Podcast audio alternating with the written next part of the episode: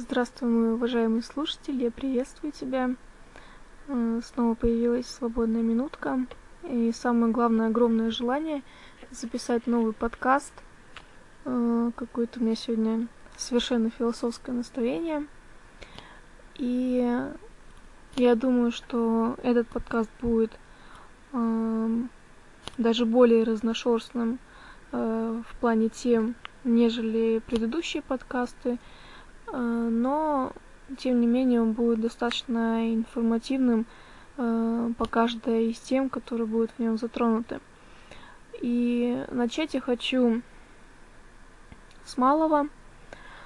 Э, начать я хочу со своих ощущений-впечатлений. Совершенно недавно ходила в свой любимый городской парк расположенный э, в Кремле, и наблюдала такую картину. Вообще э, был безумно красивый день, безумно красивый осенний день. Э, я впервые заметила красоту листопада, красоту осеннего листопада, красоту э, вот этого опавшего золота – то есть э, я сидела где-то э, на обочине дорожки, вот, и смотрела, как падают листья. Ну, казалось бы, ну что в этом такого, да? Как бы обычное природное явление. Но не знаю, не знаю почему, что на меня повлияло, но это было настолько красиво, что просто было не оторваться. Но это еще было не все. Самое удивительное случилось чуть позже. А, сейчас в нашем Кремле, в нашем Кремле проходят эм, как это называется, реставрационные работы. А, и, соответственно, разъезжают различные машины, которые а, везут, везут те или иные строительные материалы, которые понадобятся для реставрационных работ. Реставр... Реставрационные работы э, фасадов различных зданий, которые находятся в Кремле. И вот я сижу, смотрю на листопад, и тут проезжает такая огромная грузовая машина какая-то, ЗИЛ вроде. Ну, в общем, это не важно, какая машина. А, нет, газелька, проехала газелька, точно. И вот она едет, мимо меня проезжает, я смотрю ей вслед и вижу, э, как из-под ее колес такой вереницей вьются листики, упавшие листики. Это было настолько обалденно красиво. Я сидела там, я не знаю, сколько я еще сидела, часа два, наверное, ждала, может быть, э, может быть, еще проедет хотя бы одна машина, чтобы посмотреть на эту красоту снова. Просто присмотри, присмотрись, мой уважаемый слушатель, может быть, вот э, на самом деле говорят, что прекрасно оно рядом.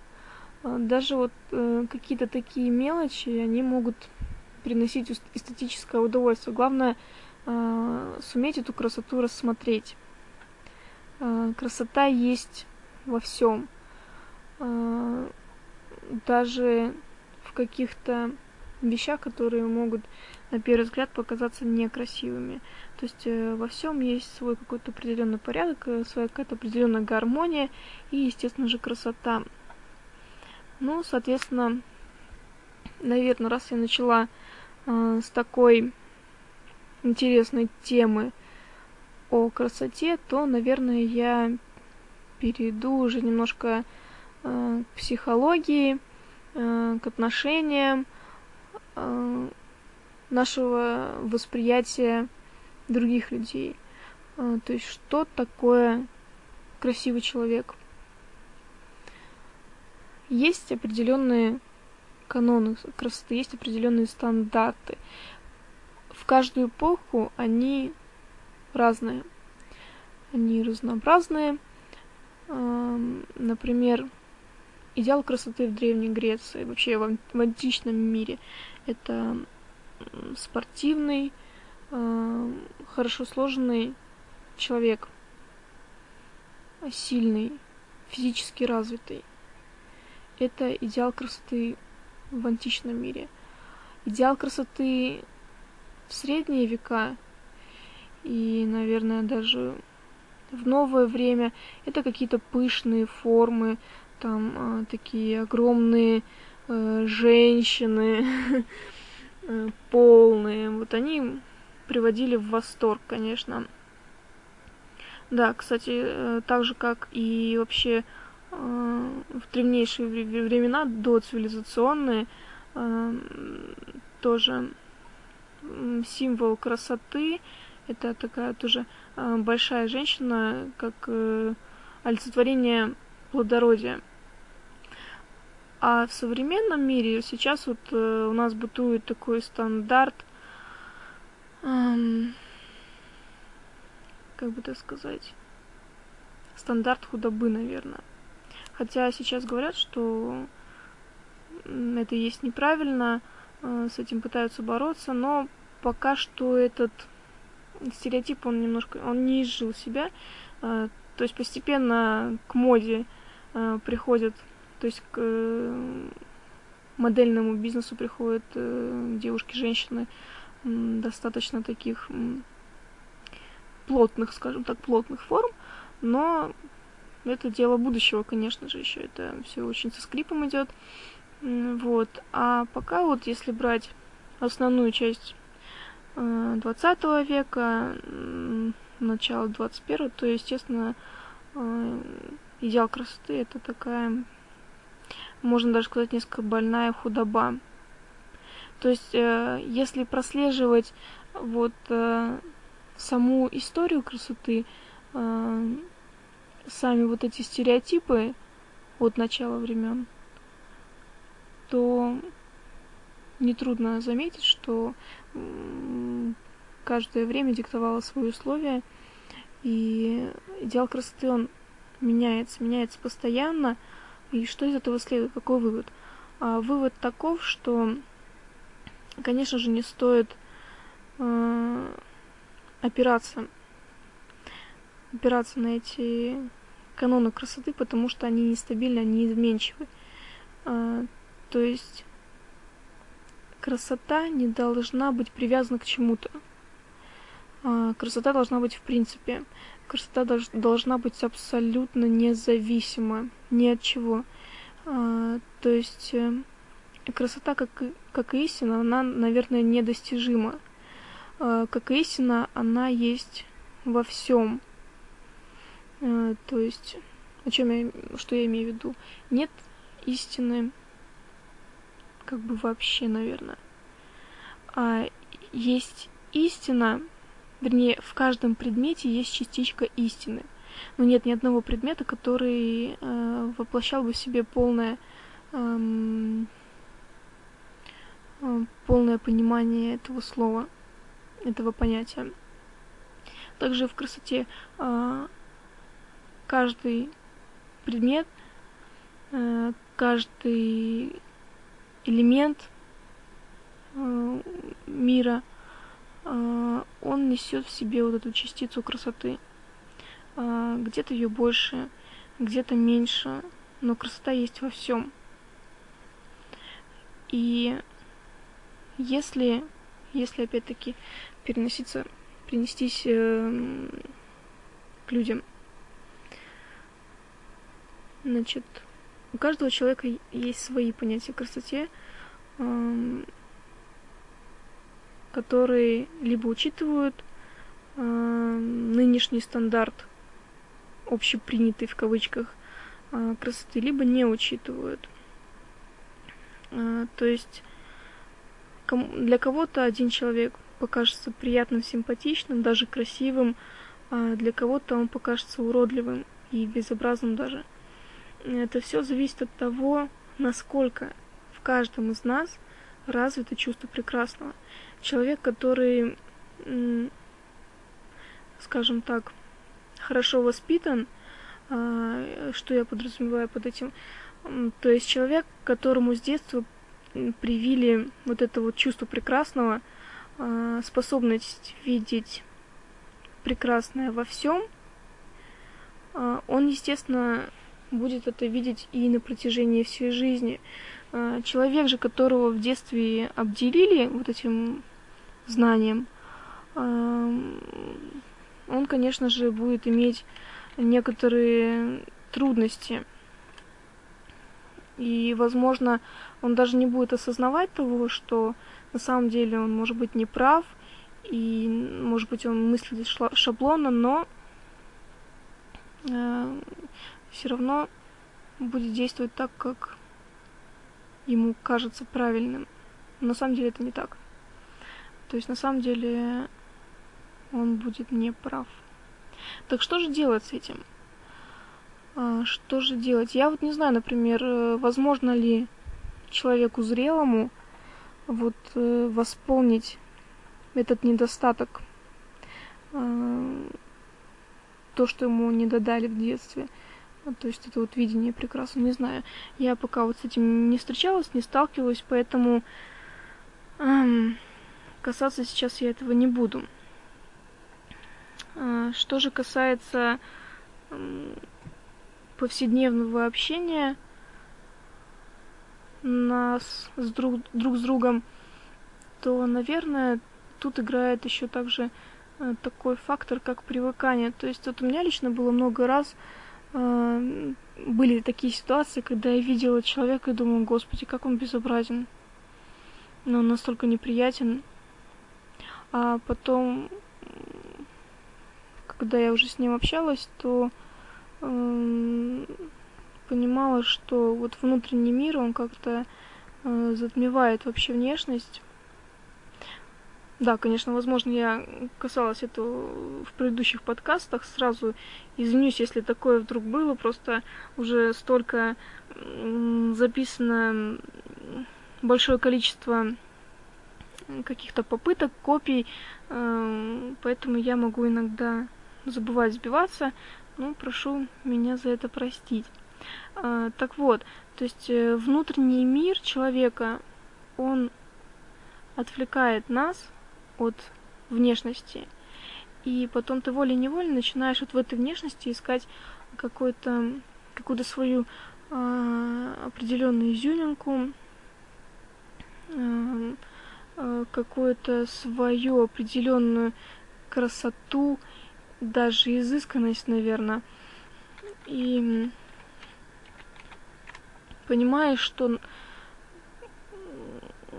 в твои представления о красоте добавились э, какие-то новые веяния и течения, э, которые позволяют э, совершенно по-другому взглянуть на окружающий мир.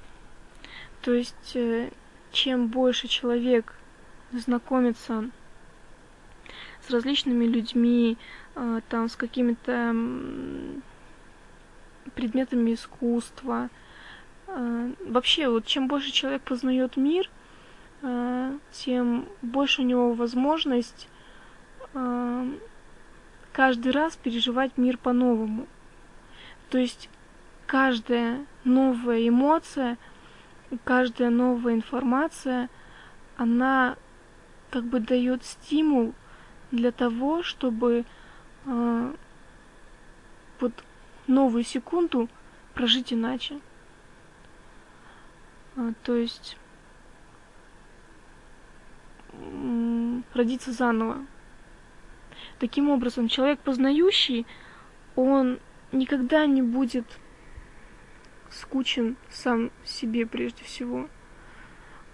Ему всегда будет интересно жить, потому что каждую секунду времени, каждый момент жизни, он проживает его по-разному – он проживает его э, не так, как было раньше, не банально. Э, то есть у него не будет никогда в кавычках дня сурка. Не будет, потому что он знает, как украсить свой мир, как раскрасить его какими-то новыми красками. И это, конечно же, очень такой ценный э, дар, наверное, Умением это назвать сложно. Наверное, это все-таки дар, и в то же время это большой труд. большой труд а, не останавливаться на месте, а, продолжать идти вперед, потому что, конечно же, бывают такие ситуации, когда не хочется не то чтобы что-то делать, а просто не хочется даже жить дальше. И такие ситуации, они бывают, наверное, у каждого человека, потому что такова жизнь. Это нормально, но проблема в том, как ты переживешь ту или иную ситуацию. Естественно, негативную. И, конечно же, если такое вдруг случилось, а, надо иметь огромную силу воли, чтобы продолжать видеть мир, а, чтобы продолжать переживать мир. Не мир в себе, а себя в мире. А, то есть я говорю о том, что когда происходят какие-то э, катаклизмы в жизни человека, я не говорю какие-то глобальные, да, а вот э, в жизни конкретного человека локальные катаклизмы, да, э, то он, естественно, начинает погружаться в себя и как бы плавать в этом своем собственном мире. И, конечно же, доступ информации извне прекращается, и тогда э, человек попадает как бы в такое колесо. Он бежит по нему, и нет конца и края, он не знает, как остановиться. То есть он варится, грубо говоря, в собственном соку. И чем дальше он погружается, чем, чем глубже он погружается, э, тем страшнее и мучительнее становится его жизнь. И э, тем больше он теряет ощущение, вот это ощущение прекрасного, потому что мир для него как таковой перестает существовать. А он остается один. Один – в небытие. И вот это одиночество, оно имеет под собой такую питательную среду, как ощущение безобразности, ощущение безобразности всего происходящего вокруг, и в том числе внутри. А, то есть когда человек теряет ориентацию, когда он впадает в глубокую депрессию, э, ну, конечно же, отвлекается до этого чувства прекрасного.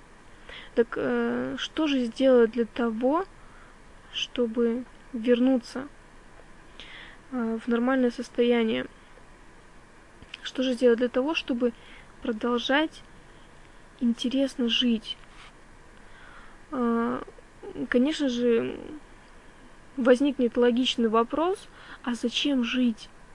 Зачем жить, когда нету смысла дальнейшего существования? Вот именно что существование даже, потому что как бы а, жизнь, она в принципе уже не мыслится э, при каких-то не то что неудачах, а все время забываю это слово, потому что мне, наверное, не хочется э, каких-то плохих ситуаций. Я вот, даже не могу подобрать слово, чтобы назвать. В общем, назовем это просто плохими ситуациями, да. Человек находится в ступоре, как из него выйти, как, как вернуть э, волю к жизни и тем самым вернуть волю к прекрасному не волю, а как бы желание видеть прекрасное вокруг себя и себе в том числе, и как бы продолжать нормально жить. Ну, наверное, э, во-первых, осознать то, что на самом деле наша жизнь нам не принадлежит. Э, как бы это ни банально звучало, наша жизнь нам дана. Э, дана кем-то. Я не имею в виду родителей. А, то есть биологических родителей я не имею в виду совершенно. То есть жизнь это как бы это как бы такой подарок. Это, это такой билетик в состоянии воплощения, физического воплощения. То есть, ну, предположим, что у каждого человека есть душа, и есть место, где эти души обитают. Неважно где. И иногда душа получает возможность, говоря геймерским языком, получить level up. Э, то есть душа получает возможность э, развиться э, в той или иной области, или, может быть, вообще в принципе, и она получает такую путевочку на Землю, в, мати- в материализованный э, мир, в, матери- мати- в материальный мир, да, то есть она получает возможность материализоваться в материальном мире. А, вот. И когда человек впадает в депрессию, то у него, естественно, естественно, если это глубокая депрессия, то э, рано или поздно возникают, жи- э, рано или поздно возникают, возникает такое желание, как самоубийство, в общем, желание жить просто-напросто. И тогда надо просто для себя понять, что вообще э, какое должно быть ощущение жизни. Во-первых, то, что нам дали возможность проявить себя. А, то есть дали возможность, а уж как человек себя будет проявлять, это уже его личное дело. Соответственно, нельзя упускать такой шанс. И опять-таки, возвращаясь э, к теории, что все в этой жизни делается не просто так, э, надо помнить о том, что, конечно же, какие-то вот эти э, плохие ситуации, они возникают опять-таки по нашей вине. Э, то есть все зависит целиком и полностью только от нас и от наших ошибок. Чем больше ошибок, тем больше негатива в жизни. Далее, как только придет понимание этого, то параллельно с этим пониманием должно прийти понимание того, что надо продолжать двигаться дальше. Надо продолжать использовать по полной этот шанс, который нам дан. То есть, какие бы ужасные вещи не случались, эм, какие бы проблемы эм, с нами не приключались, надо всегда двигаться дальше. Вот, отвлекаясь эм, от такой возвышенной теме, хочу рассказать такую историю, которую мне недавно поведал мой знакомый друг. В общем, общалась я виртуально с одним молодым человеком, наверное, года два. А вот, молодой человек нетрадиционной сексуальной ориентации, то есть, попросту говоря, гей. Ну, я пыталась с ним работать. В принципе, человек как бы не очень потерян для женского общества, но опять-таки выявились проблемы чисто психологические. А, то есть эм, просто в один прекрасный момент а, девушка нанесла ему психологическую травму, после которой он просто не мог оправиться, и вот как-то так вот перешел на мальчиков. Ну, сублимировал и перенес свое желание на мужской пол. Ну так вот, это в принципе не важно. Общались мы с ним э, около двух лет, и вот он на полгода, наверное, просто пропал из сети. Вот. Тут он недавно объявился вообще под э, новым ником, как бы новый номер Аськи. И выяснилось, что э, в один ужасный день, э, когда они гуляли с своим молодым человеком, э, в общем, э, он предложил этому своему молодому человеку проводить его до дома, ну, тот отказался, сославшись на то, что, ну, как бы неудобно, да, все смотрят там туда-сюда, давай-ка я лучше пойду сам. Вот. На том они как бы и расстались. И вот когда мой друг-знакомый, знакомый-друг, то что другом, наверное, в полной мере не, нельзя назвать, потому что мы не виделись в реале, как бы, вот. Ну, допустим, э, чисто виртуально он мне друг. А вот, когда он пришел домой, э, позвонила мать вот этого его парня и сказала, что его, ее сына избили подъезда скинхеда. Причем так избили, что парень провалялся в реанимации и умер. А, если честно, я в шоке. То есть я категорически не поддерживаю какие-то однополые отношения и считаю, что это какие-то э, отклонения, откло, отклонения в психике, отклонения в физиологии и тем или иным способом можно как-то с ними бороться. Другое дело, что как бы не всем удается, не у всех такая большая сила воли, или просто это просто, просто запущенный случай. Но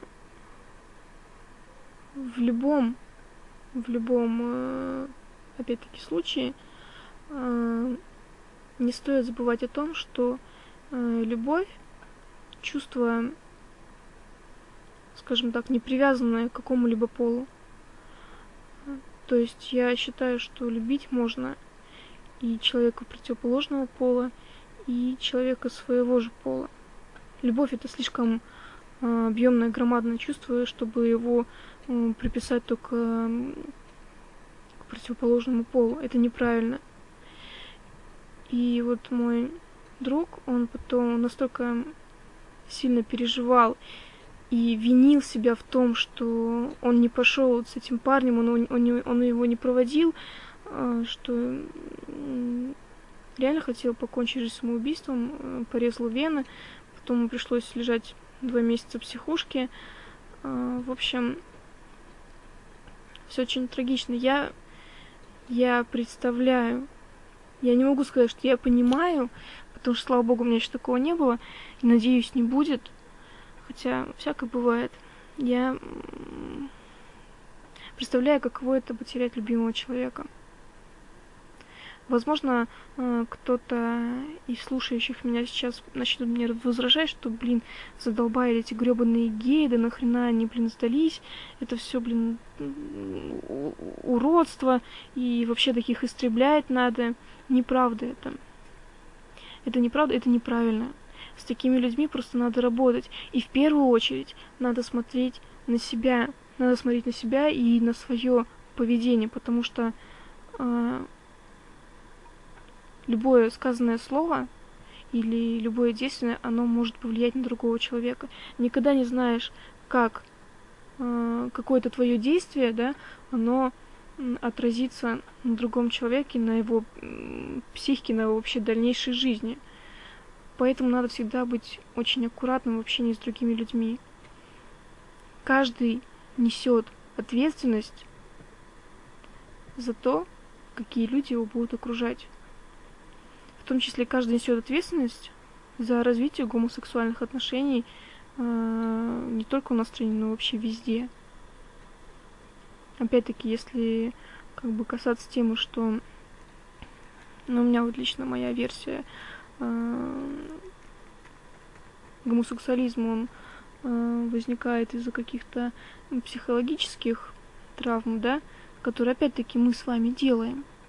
Волей-неволей а получается так. Либо от каких-то действительно уже врожденных патологий, э, патологии периода беременности. Но опять-таки мы сами виноваты. К чему я это все? А к тому, что эм, человек реально не хочет э, жить дальше, мой знакомый. Я его понимаю, он просто эм, сейчас потерял самое дорогое, что у него было, это любимого человека, и он потерял почву под ногами, и он находится в такой невесомости. Невесомости, и я пытаюсь сейчас его как бы уговорить, что на самом деле надо жить дальше, и все это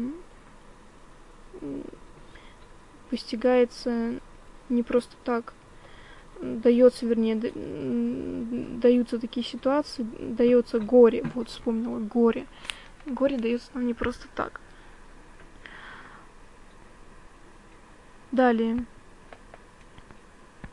С осознанием этого факта э, следует себя реабилитировать. Э, не помню, касалась ли я такой темы, как полезный, полезная депрессия, но повторюсь, возможно, э, может быть, кто-то не слышал, или я просто на самом деле не говорила. У меня тоже такая своя теория о том, что депрессия штука полезная. А, в каком плане? Как бы это парадоксально не, не звучало, но депрессия помогает нам э, пережить, она ограждает э, наше сознание, наш как бы мозг от э, тяжести того или иного переживания. То есть, как ни странно, в депрессию мы отдыхаем. Мы отдыхаем в первую очередь эмоционально, хотя на первый взгляд кажется, что э, депрессия это вообще очень такой сложный эмоциональный процесс, это очень тяжело, но на самом деле это так, это факт. Это попытка организма, организма э, оградить нервную систему от перегрузок. Это своего рода защитный такой рефлекс.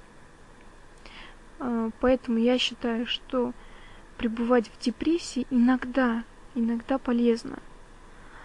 Э, депрессия также, каждая депрессия, она э, дает человеку возможность э, по-новому по-новому осмыслить какие-то основопол основополагающие принципы мира и так же, как и красота, как, так же, как и видение красоты, она помогает по-новому пережить те или иные ощущения.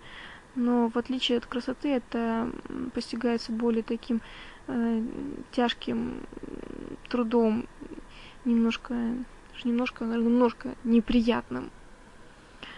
Но именно в период депрессии можно э, достичь таких глубин, познать такие вещи, э, которые невозможно познать в, в обычном состоянии. То есть э, человек настолько погружается в себя, э, настолько погружается э, в те, наверное, факты, которые были у него собраны до, до вот определенного момента этой депрессии, и он абстрагируется от всего и начинает эти факты переваривать, переваривать, переваривать, и у него раз у него, у него появляется озарение, и снова что-то новое. А, то есть нет ощущения красоты, но есть ощущение вот э, я говорила о, о таком ощущении безобразности, да, и вот это ощущение безобразности, оно помогает выявить вот все изъяны окружающего нас мира, то есть такие подводные камни. Вот э, когда бывает засуха, да, и какой-то водоем оголяется, видно, что есть на дне. То есть, если брать какие-то современные водоемы, то, конечно же, это какие-то э, там бутылки грязные, осколки, всякий мусор, который, в принципе, как бы вот не виден за всей этой толщей воды, да, он покоится там себе спокойно на дне, но когда вода отступает, очень прекрасно видно вот это все. И депрессия, она как бы да, такой осушающий фактор, помогающий увидеть дно, помогающий увидеть дно жизни. И опять-таки, вот именно в этом плане депрессия очень полезна. То есть человек однажды, окунувшись на вот это осушенное дно, увидит, увидев, что оно ужасно, оно противно, оно гадко, он, возможно, возможно, пока будет вот эта вот память об этом дне, он перестанет гадить в этот водоем. И он перестанет, перестанет гадить в водоем других людей, образно говоря. А, вот. И, соответственно, постепенно, постепенно, постепенно, а, вот, а, восполняя, наполняя вот это засушливое дно водой, человек приходит снова к осознанию прекрасного и несет это прекрасное другим людям.